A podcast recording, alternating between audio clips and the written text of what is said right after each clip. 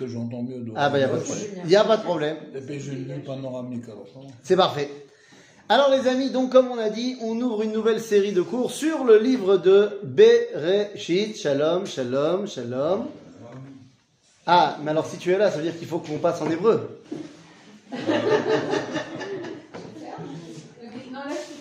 T'as dit que tu voulais plus étudier en français.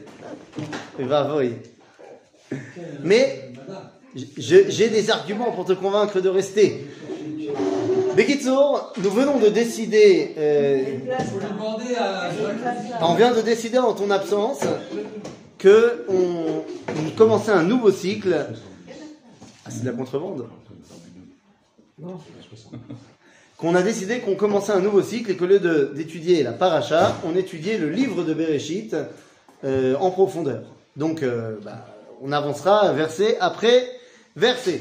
Donc, on ouvre ce, euh, ce, cycle et il est très important de comprendre trois petites introductions avant de rentrer dans le texte. Vous allez dire, j'aurais très bien pu vous faire ces introductions quand on étudiait la paracha. Oui. Mais c'est vrai que quand on étudie la paracha, on a envie de sortir une idée de la paracha. Et donc, eh bien, le fil conducteur est moins important. Là, il y a plusieurs choses qu'il faut se mettre d'accord tout de suite. Parce que ce cycle peut nous emmener, je ne sais pas moi, jusqu'à étudier toute la Torah finalement. Une fois qu'on aura terminé Bereshit, on lance Shemot et je ne sais guère. Il faut comprendre une chose.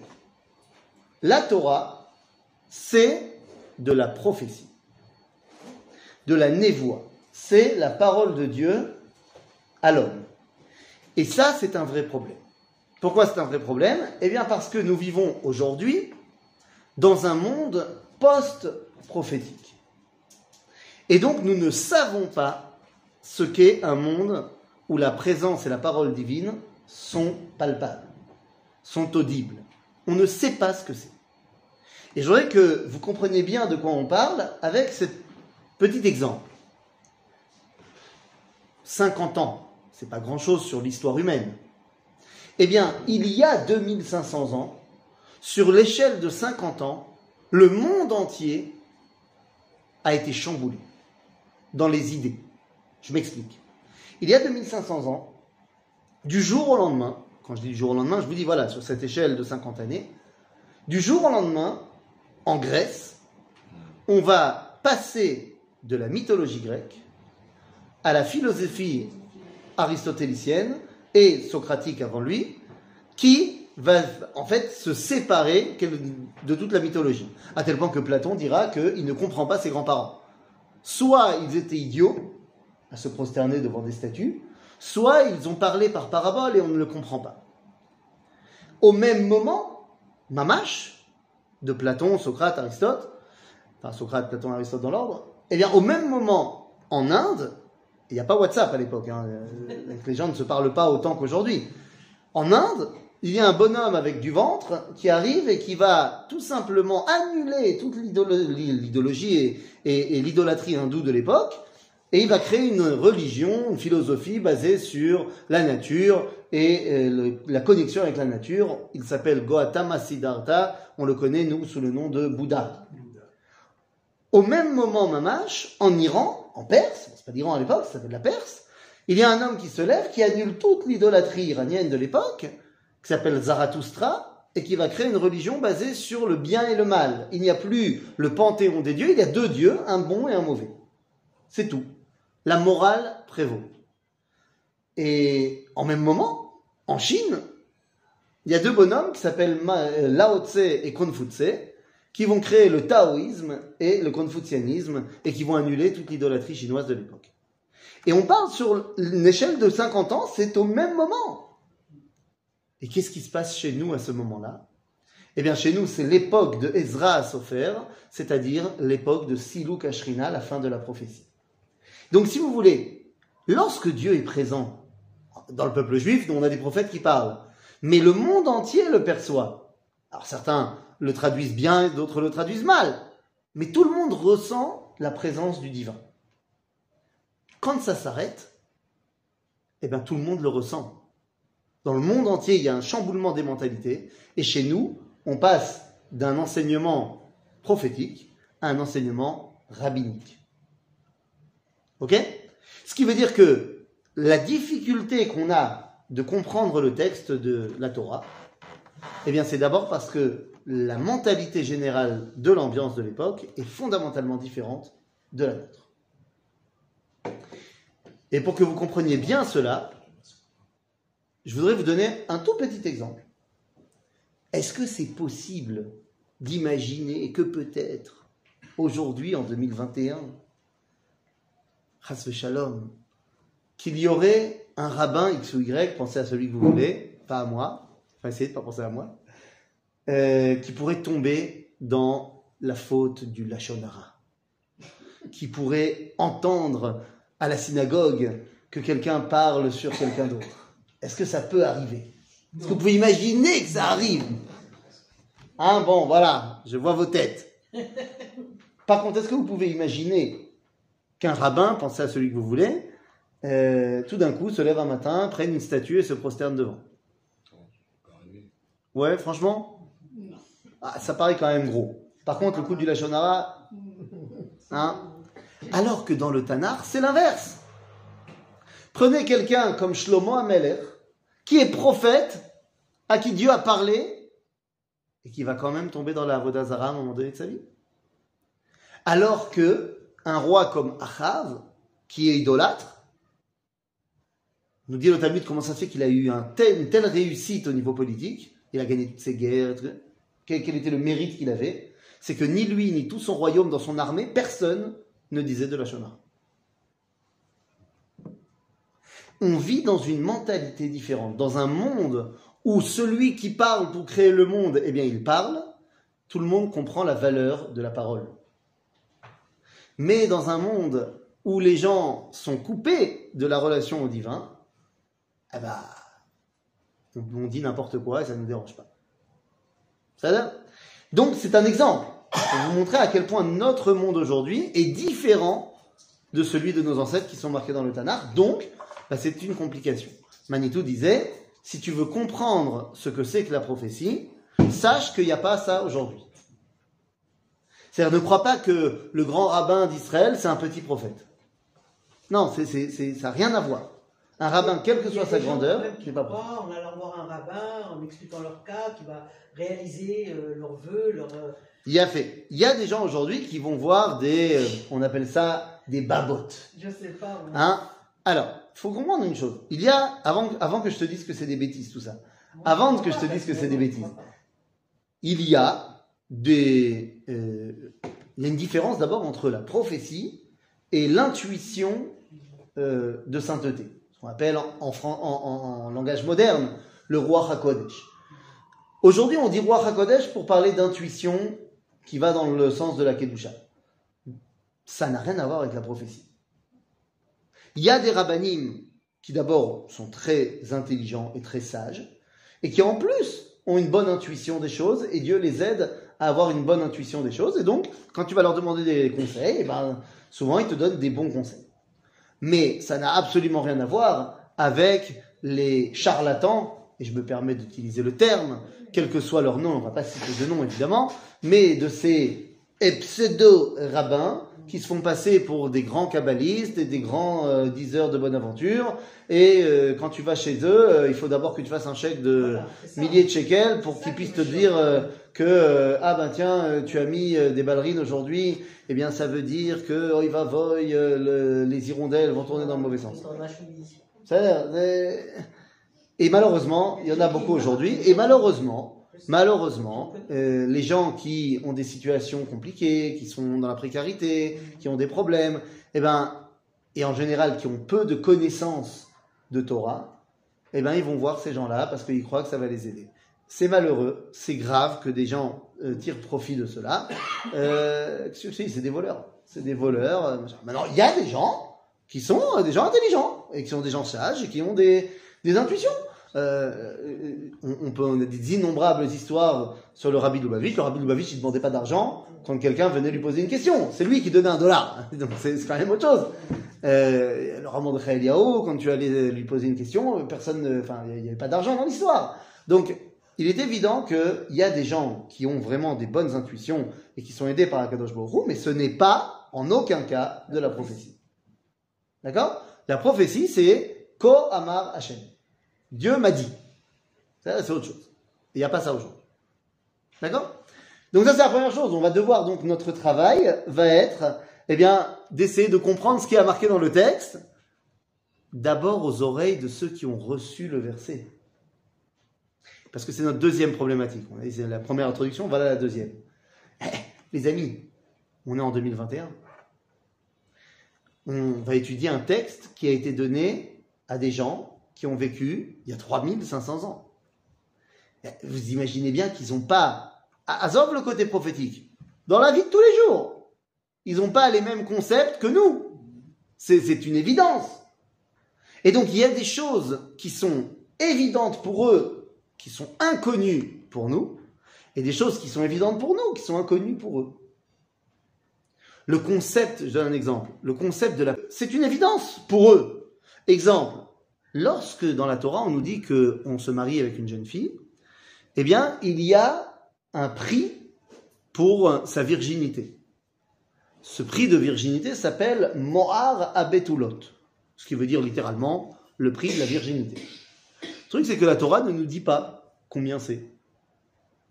Et les rabbins vont être obligés de faire des calculs et des explications pour arriver à un prix. Et pourquoi la Torah ne nous dit pas Parce que c'est la coutume de l'époque, tout le monde le sait. C'est comme ça que ça marche. Mais nous, on ne connaît pas. Donc, la deuxième problématique, c'est que nous sommes face à un travail d'archéologue au niveau, euh, pas seulement de, est-ce qu'on va trouver une poterie, mais au niveau de des concepts de l'époque. Donc, il ne faut pas oublier que cette Torah a été donnée il y a 3500 ans. Ok. Et la troisième problématique qui se cache devant nous lorsqu'on va commencer à étudier, c'est peut-être la plus ancrée en nous et la plus difficile à faire partir. Ne m'en veuillez pas, parce que je m'intègre dans ce que je vais dire maintenant. Lorsqu'on ouvre la Torah, on la lit. Alors, Azov le fait qu'on ne comprend pas l'hébreu. On a- on a vécu en France et on ne comprend pas l'hébreu. Ça, c'est un problème technique. Mais le problème technique, il se rattache au problème que j'ai dit juste il y a deux secondes, que même l'Israélien qui comprend l'hébreu, il n'a pas les mêmes concepts que l'époque. Mais nous, on a un problème en plus. C'est que quand on regarde la Torah, on ouvre le texte et on le regarde avec des yeux chrétiens. Ah, c'est la culture. Bah ouais, c'est Mayesh. On a passé 2000 ans chez les chrétiens. Et vous allez me dire, non, moi c'est pas vrai, j'étais au Maroc. Bah, bah, ok, alors tu le regardes avec des yeux musulmans. C'est-à-dire qu'on a été imbibé de culture chrétienne en Europe. Et, et- et c'est comme ça. Ce qui fait qu'on a des concepts qui sont ancrés dans nos têtes, mais qui sont les concepts et les traductions chrétiennes de la Torah. N'oubliez pas que le, le premier livre qui a été imprimé, la Bible, mais en- dans sa version, pas en hébreu. Non, c'était euh, ouais, c'était en allemand. Gutenberg. En latin, je crois. ouais, en latin, en latin, en latin, tu.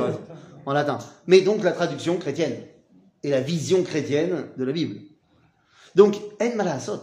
On a été imbibé de ça, qu'on le veuille ou pas, et donc, eh ben, vous m'entendrez très souvent vous dire, ben voilà, on nous a dit ça, c'est faux. Ok? Donc on est prêt? Yala. Alors, je vous invite dès la prochaine fois, maintenant vous connaissez le support, le support il est très simple, le livre de Bereshit. Donc la prochaine, dès la prochaine fois, si vous voulez, vous amenez avec vous des livres de Bereshit, chacun vos petites roumaches, et on pourra y aller. Alors je vous propose de commencer par le premier chapitre, au premier verset. Hein, c'est une bonne idée. Si déjà on commence, alors on commence. Et on commence tout de suite avec un problème. Bereshit, bara Elohim, et Hashamaim, ve et haaretz. Et voilà. Premier verset de la Torah. Première erreur. Et L'erreur, on la connaît tous. Au commencement, Dieu créa le ciel et la terre. Et voilà. On a tous vu une Bible traduite en français. Alors, que ce soit chez les chrétiens ou que ce soit la Bible du rabbinat. La Bible du rabbinat, il y a une édition que ça jaune. Je ne sais pas si vous avez avec le texte en hébreu, le texte en français. C'est des, juifs qui ont traduit, des rabbins. Alors moi je dis la chose suivante. C'est honteux. Voilà, je me permets de dire, je ne sais pas qui a traduit, je ne veux pas savoir, ne me donnez pas le nom, comme ça on ne va pas rentrer dans la shonara, mais c'est honteux. Parce que de deux choses l'une, soit il ne sait pas l'hébreu, à ce moment-là, ne, ne le fais pas, donne, donne à quelqu'un d'autre. Soit il sait et volontairement il met des erreurs dedans, et ça c'est encore pire. Je veux pas penser que c'est la deuxième euh, chose. Parce qu'on a tous vu que, on a traduit en français que Bereshit ça voulait dire au commencement, en anglais at the beginning. Mais c'est faux. Nous dit Rashi. Rashi, qui avait le même problème que nous. Il vivait après la prophétie, il vivait imprégné de culture chrétienne, et il vivait en France. Donc euh, autant dire que c'est nous. Bon, il était un peu plus intelligent que nous, mais sinon, à part ça, c'est nous. Et qu'est-ce qu'il nous dit Rashi? Il dit Bah, hé, j'ai étudié l'hébreu,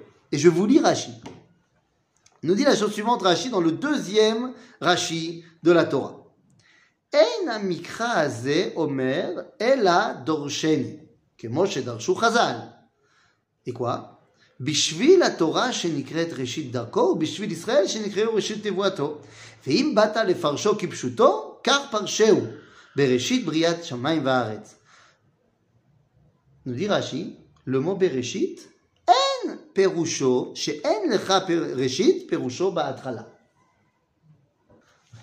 Rachid te dit, ça ne veut pas dire au commencement. Point. Maintenant, il t'explique Rachid. Si tu as envie de faire un cours d'Ulpan, appelle Rachid.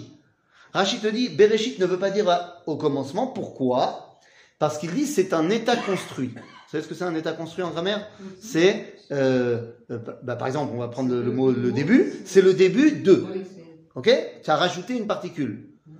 Donc, nous dit Rashi, en hébreu, le tav à la fin, Bereshit, c'est Bereshit quelque chose. Si tu veux dire que c'est au commencement, ça veut pas dire au commencement, ça veut dire au commencement de. Et à ce moment-là, nous dit Rashi, donc il manque un mot. Si tu veux me dire que c'est le commencement du monde, tu aurais dû avoir marqué Bereshit Haolam. Par exemple. Et donc, nous dit Rashi, donc ça ne veut pas dire au commencement. Donc, il faut effacer tous les hauts commencements. Alors, ça veut dire quoi? Eh bien, il dit, bah, ça veut dire Bishvil Reshit.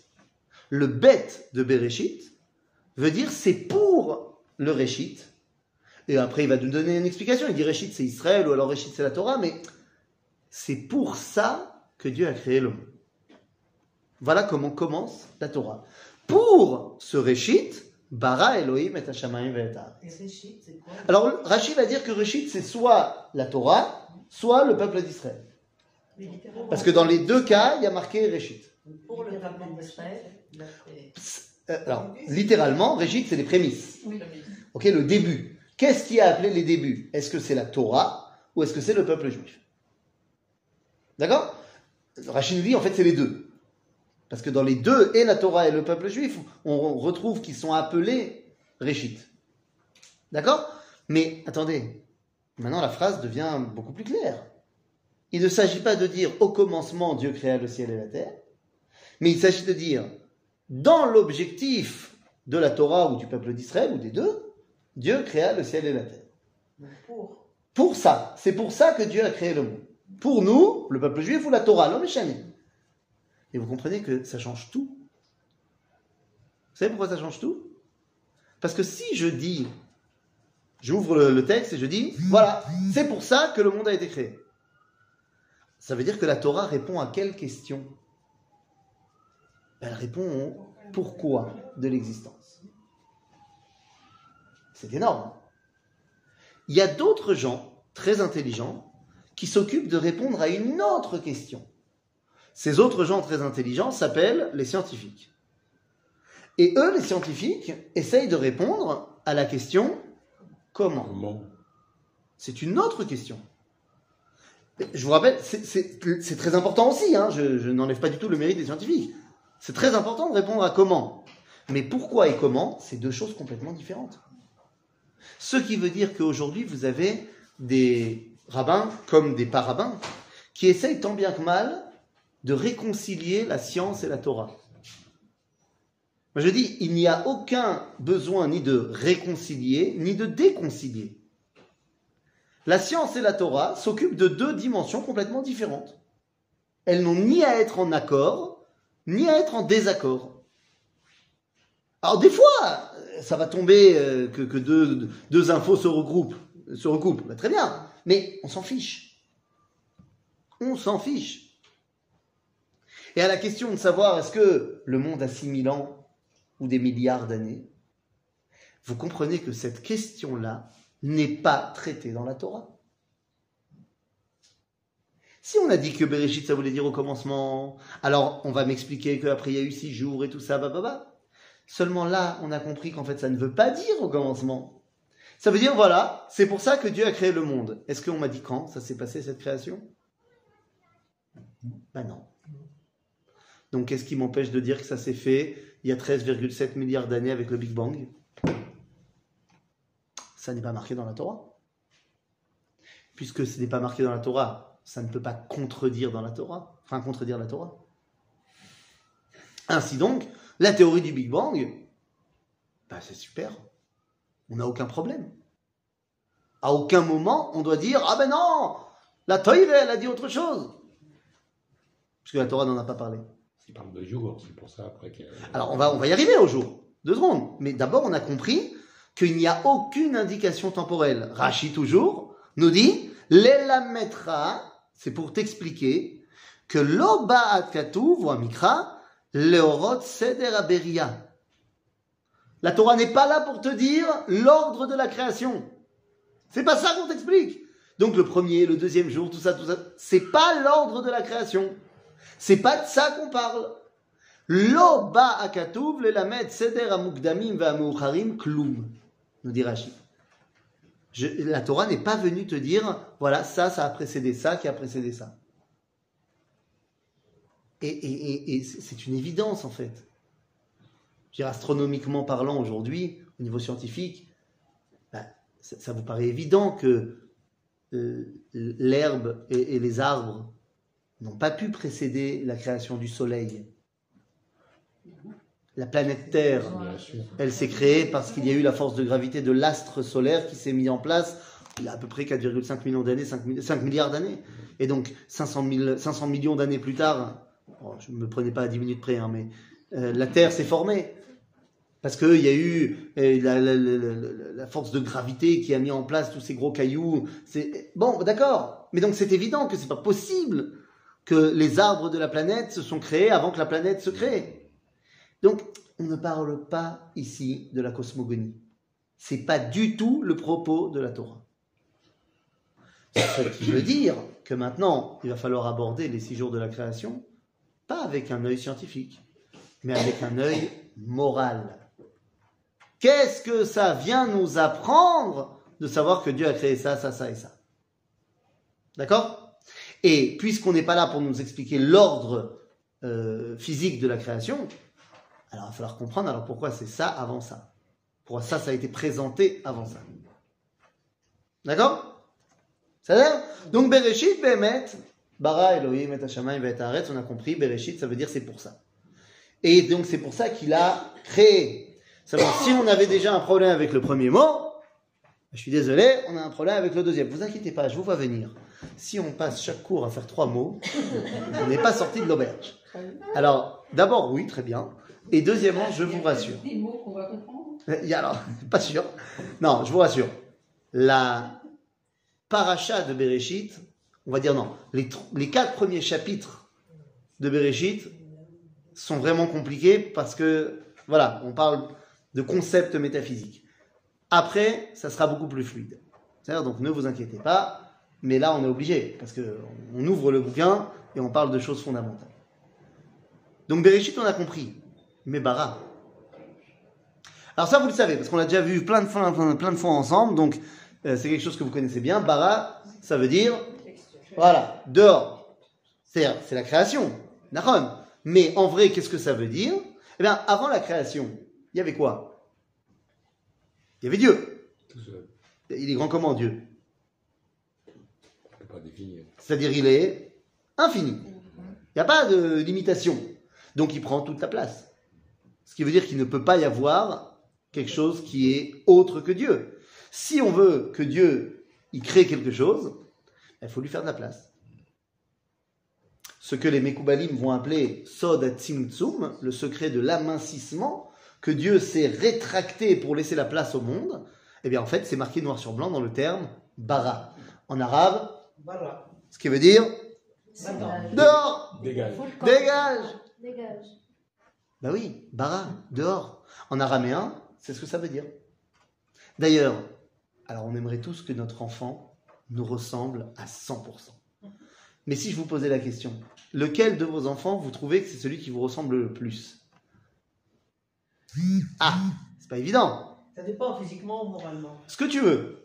Physiquement, c'est mon fils. Ouais. Mais il il a un copier de toi? Ou il y a des choses qui... Un grain de beauté du au pied comme moi. Non, mais à part physiquement, je veux dire, c'est un copier-coller de toi? Pas tout à fait. Non, pas tout à fait. Toi, tu dirais quoi? C'est Rachel, c'est Joël, la- la- laquelle elle est, elle est toi? Laquelle est moi? Ouais. C'est son fils. Ou lequel? C'est Joël. Ah, c'est Joël Joël. C'est l'op à shoot. C'est nos enfants, on aimerait bien qu'ils nous ressemblent, mais en même temps, en malasot. Le fils, comment s'appelle-t-il en araméen? Bar.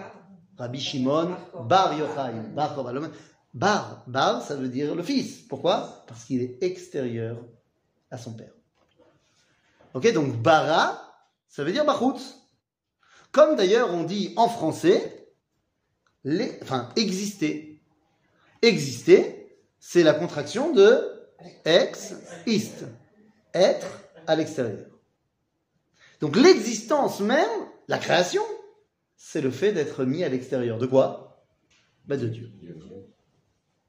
Donc ça veut dire que tout le cheminement de la créature, y compris l'homme, c'est de vouloir revenir vers Dieu, revenir vers son origine. Il y a donc un mouvement de teshuva perpétuel, pas parce que j'ai fauté, mais parce que j'ai envie de revenir à Dieu. Donc Bereshit, bara, il nous a sortis à l'extérieur pour nous permettre d'exister. Elohim. Eh ben on est bien avancé. Ouais. Vas-y. Alors, Dieu, ce qui est très bien, c'est que quand on parle de lui, eh ben on s'accorde tous pour dire qu'on ne sait pas de quoi on parle. Vous remarquerez que dans le judaïsme, il n'y a pas de théologie. Théologie, ça veut dire la science de Dieu. Aucun rabbin n'a jamais écrit de traité théologique dans le judaïsme. Parce qu'on sait tous qu'on ne sait pas du tout, shum davar, de l'essence de Dieu. Par contre, on peut essayer de comprendre son dévoilement. Ouais, et les chrétiens, ils savent Dans leur. euh, Ah bah, ils disent, Ils disent. euh, Ah, eux ils ont trouvé une solution. Ils disent Ve'ad davar niya basar. Ouais. Donc pour eux, c'est très, c'est très simple finalement. Bon, c'est des bêtises, mais au moins ils, ils se sont réglés le problème. ouais. Ça a l'air Ils sont réglés le problème. Parce qu'ils disent que Jésus c'est Dieu qui s'est matérialisé. Donc bah, ah, bah, c'est facile. Ça a. Donc nous on est tout à fait conscient que l'essence du divin on peut pas l'atteindre. Par contre, le dévoilement de Dieu, ça on peut.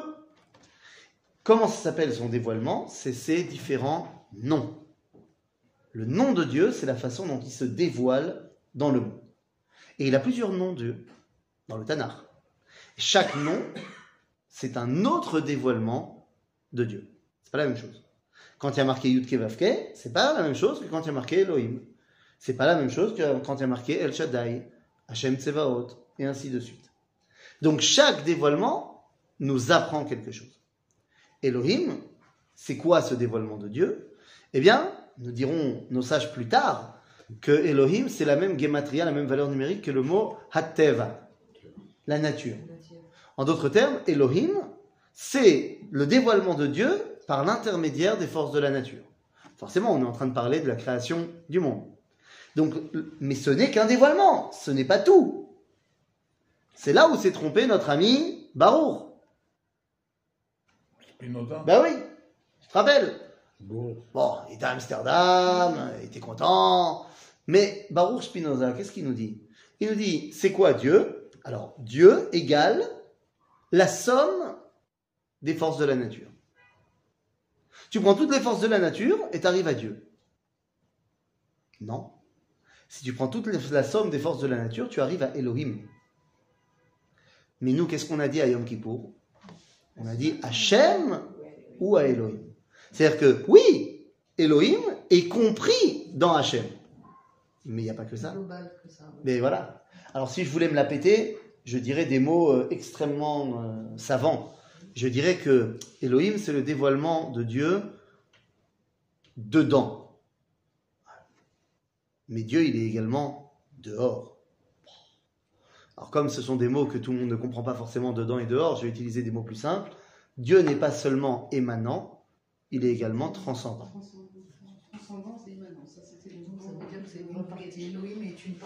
C'est-à-dire que Dieu, il n'est pas seulement dans ce monde, mais il est également au-delà.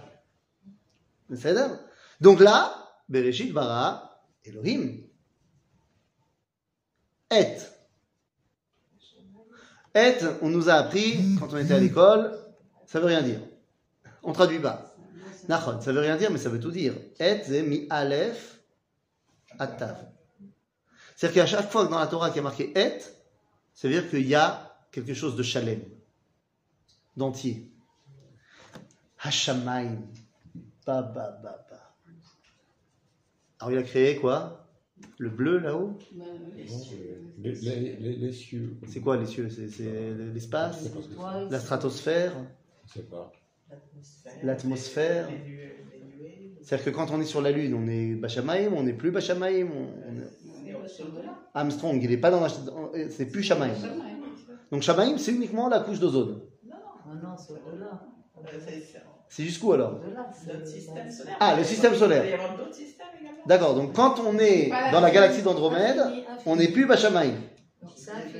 systèmes. Ah, il y en a d'autres des systèmes. C'est infini là aussi. Ah, donc tu dis Shamaim, c'est l'univers.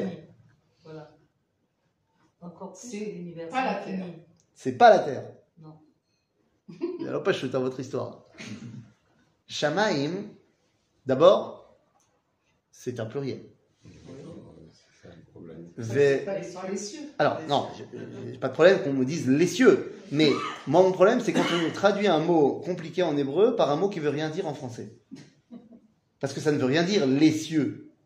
Je veux dire, aujourd'hui, euh, je ne veux pas vous embêter, mais on sait au niveau scientifique qu'il n'y a, rien de bleu là-haut. Bien sûr. C'est-à-dire, c'est uniquement la réfraction de la lumière du soleil, machin. Donc, c'est-à-dire que y a, c'est où ce Shamaïm dont on parle?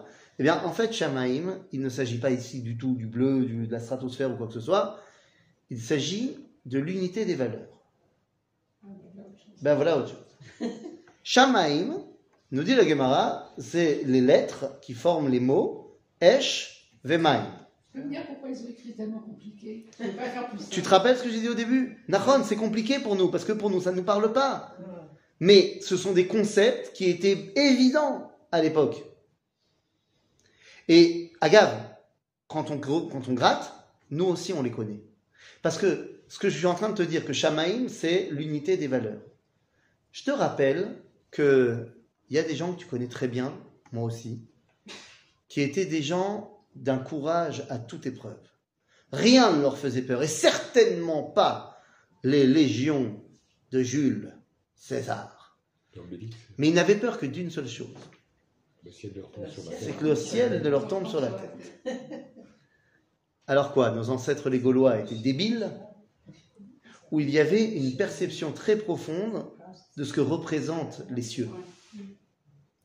C'est-à-dire dans toutes les cultures antiques, les cieux sont représentés, d'ailleurs vous le savez tous, les mythologies c'est quoi? C'est quoi toutes les divinités? C'est d'un côté des forces de la nature, et de l'autre côté, des qualités morales. C'est-à-dire qu'on a, d'un côté, on a Poséidon, on a le dieu de, l'océan, force de la nature, mais on va avoir également Athéna, la déesse de la sagesse et de la, de la guerre.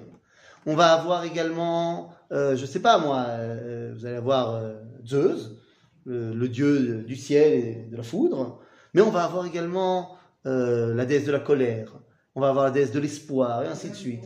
C'est-à-dire qu'on a cette concept, ce concept qui est très clair à l'époque, qu'il y a beaucoup de valeurs là-haut. Le grand problème de la mythologie, c'est qu'à chaque fois, on n'en sert qu'une de ces valeurs. Shamaim, nous disent nos sages, c'est Esh Vemaim.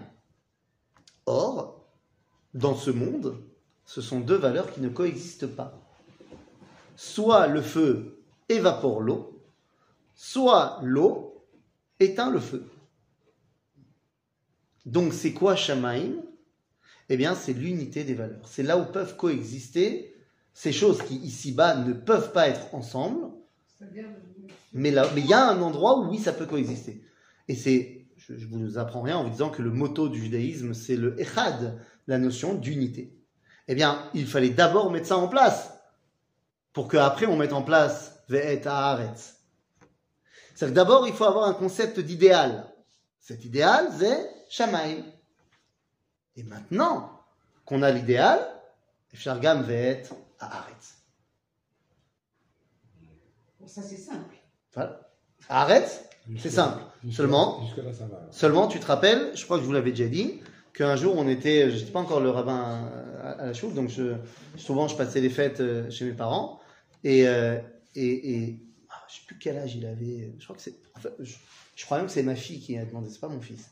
Je crois que c'est Mouna qui avait dit ça, qu'on était, euh, voilà, sous côte, on était chez mes parents, et, euh, et Shabbat Bereshit, euh, on étudiait ensemble, euh, Bereshit, Bara, en plus elle était euh, euh, au Gan Chabad, donc elle apprenait les psukim, et donc euh, vous savez comment ils font les Chabad. Bereshit, Bara, Elohim, et Hashamayim, et Haaretz. C'est comme ça que ça rentre. Ah non ben bien sûr. Et à ce moment-là, on est à Metz, Irakodesh. Et à ce moment-là, ma fille, elle me regarde, elle me dit ah, Papa, j'y là. Ma. Matai barachutz laaretz. Quand est-ce qu'il a créé euh, Roule, la France Dans l'esprit d'une jeune fille de 5 ans qui a grandi en Israël, quand on dit Haaretz, c'est Israël. Mais est-ce que c'est seulement dans le concept de l'esprit d'une fille de 5 ans qui a grandi en Israël Ou c'est le concept de la Torah? Dans la Torah, quand il y a marqué Haaretz, ça veut dire Eretz Israël. Donc dans ce verset, de quoi on parle? Est-ce qu'on parle de toute la planète? Non. On parle d'Eretz Israël. Bereshit bara Elohim et Hashamayim ve'et haaretz. On a dit que Shamaim c'était l'unité des valeurs. Eh bien, par quel moyen on peut y arriver à cette unité des valeurs? Par Eretz Israël.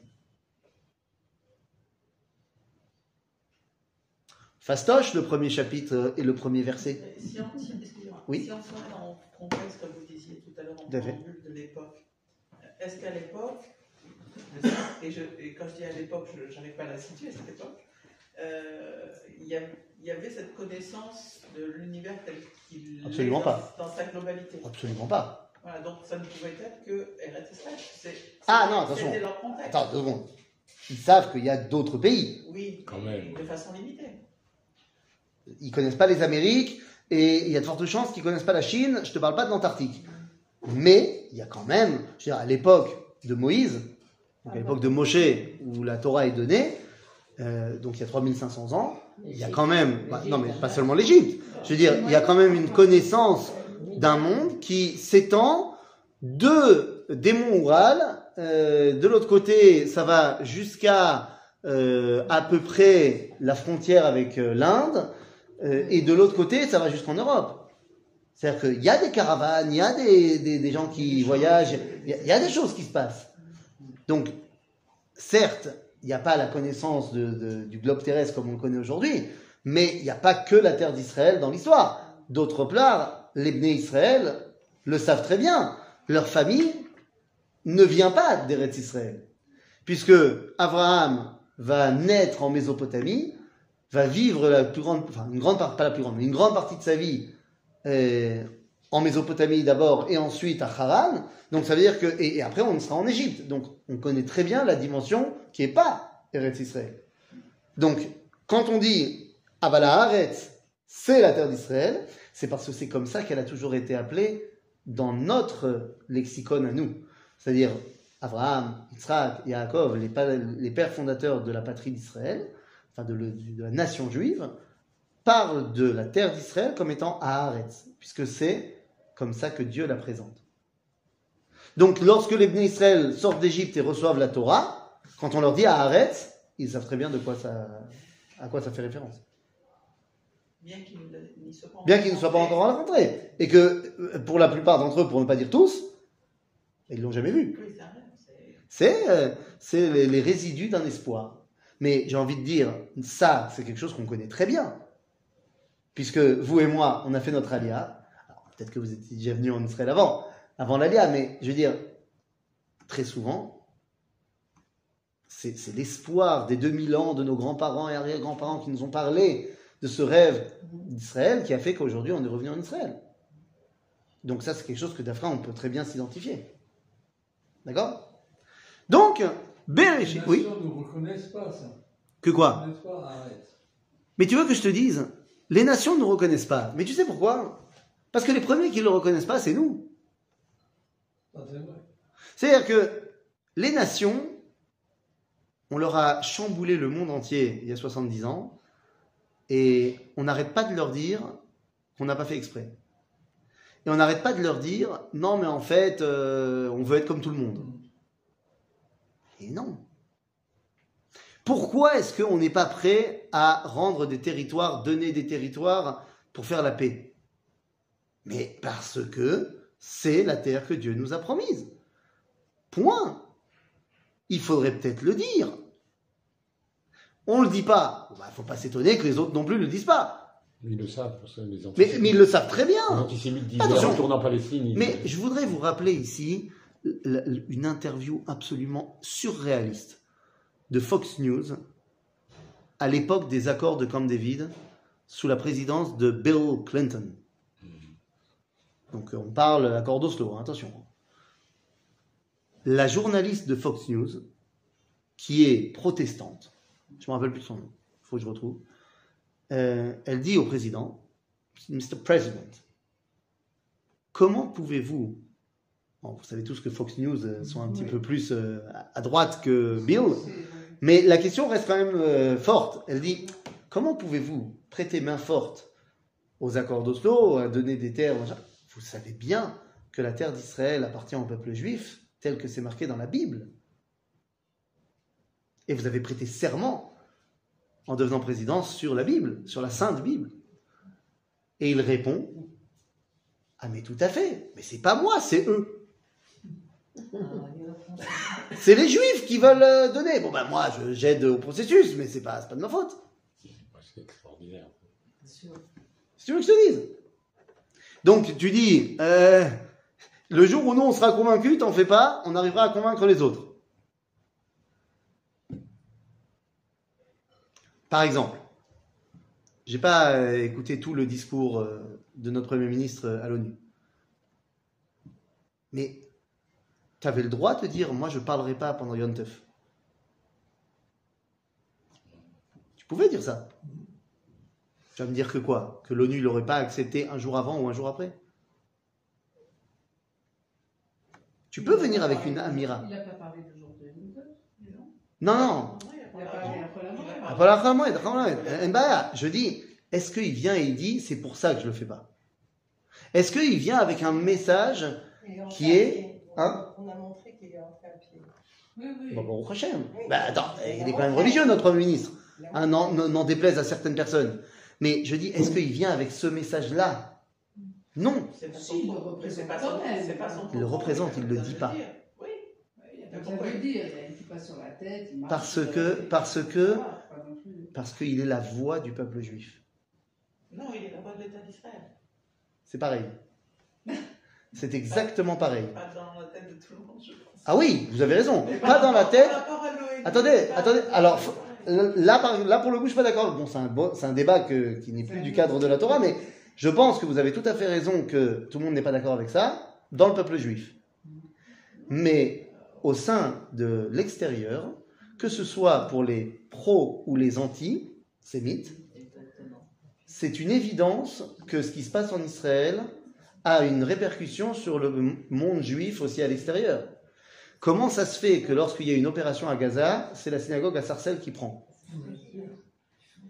Ah, Je caricature, évidemment. Mais il est évident que ce qui se passe depuis 70 ans dans la résurrection de l'État d'Israël du peuple juif, eh bien, ça a une portée sur le peuple juif tout entier.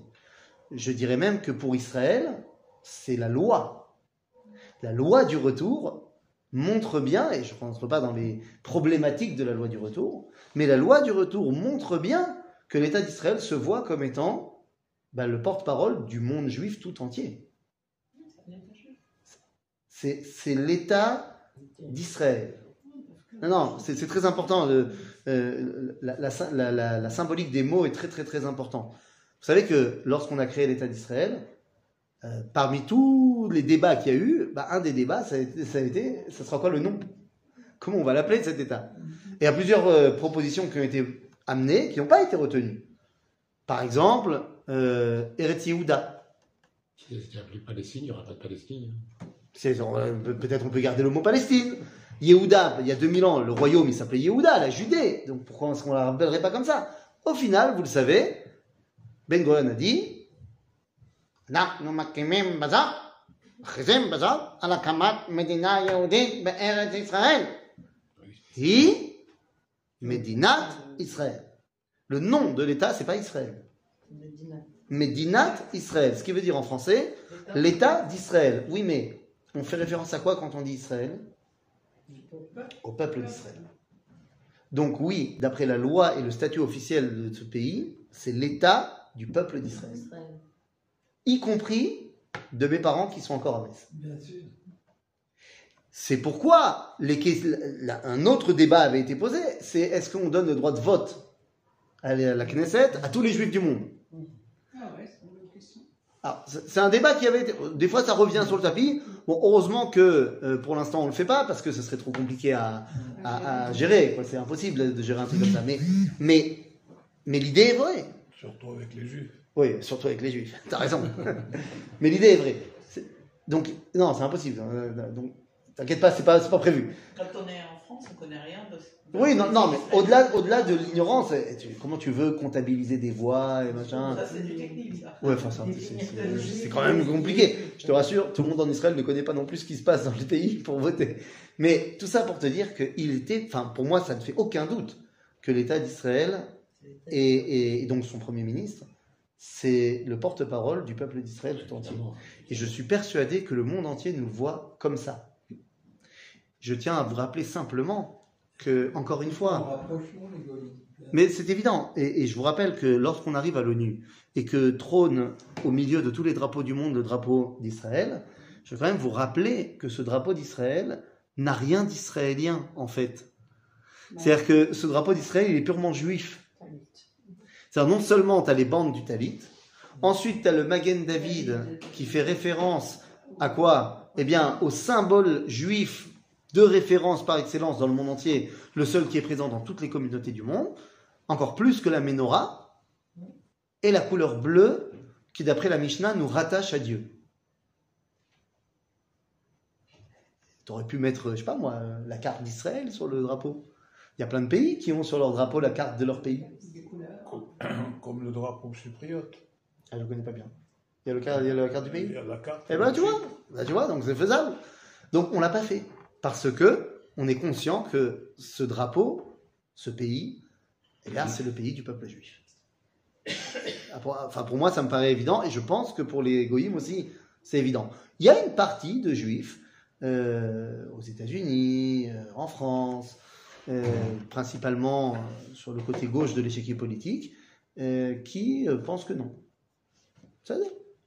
C'est toujours euh, que quoi, non? que l'État d'Israël, c'est l'État d'Israël, que ça, ça ne, ça- ça ne m'engage pas. Ça ne m'engage pas. Je pense qu'ils ont tort, je pense qu'ils se trompent, voilà. Il y a des Israélites, euh, je pense pas que ce soit le, le bon chemin.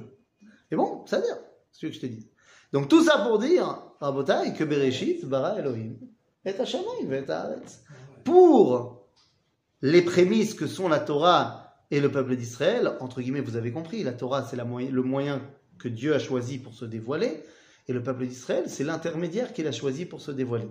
Donc Bereshit, pour ça, Dieu a fait de la place au monde, il a mis comme idéal l'unité des valeurs, et cette unité peut se réaliser par l'intermédiaire de Israël. Qu'est-ce que ça regroupe, ce terme d'unité des valeurs Unité des valeurs, eh bien, c'est euh, pratiquement aussi infini que l'infini. C'est-à-dire que l'homme est pétri de morale, et donc de valeurs morales, qui vont tout le temps se contredire l'une et l'autre. Je donne un exemple. Euh, il y a un truc qui s'appelle la bonté. La bonté est complètement anti la justice. C'est deux valeurs très importantes, mais qui vont pas ensemble. Alors des fois, on s'arrange. Mais quand on s'arrange, c'est qu'on n'est ni vraiment là, ni vraiment là. Ce qu'on appelle un arrangement à l'amiable, un compromis. Mais le compromis, c'est ni vraiment la justice, ni vraiment la bonté. Et donc, on est obligé d'arriver à une unité des valeurs. Dans ce monde, c'est très difficile. Et le rôle du peuple juif, au-delà de tout le reste, c'est d'arriver à montrer qu'il y a une unité des valeurs. Il y a une possibilité. Il y a une possibilité de réunir tout ça. Pourquoi? Quand tu te connectes à celui qui a émis toutes les valeurs, alors tu peux arriver à cette unité-là. Ah, c'est un travail, je dis pas qu'on y arrive hein, pour l'instant. Mais c'est ça l'idéal. Et donc c'était fondamental de présenter la Torah par cet idéal de l'unité des valeurs. Ça Donc on a compris le premier verset de premier chapitre du premier livre de la Torah. Oui? Je que vous continuez maintenant. Non. Le verset d'après, Oui. c'est. Ouais. Donc de quel Eretz on parle C'est une excellente question qu'on sera obligé de dévoiler la semaine prochaine. La semaine prochaine. Eh ben écoute, euh,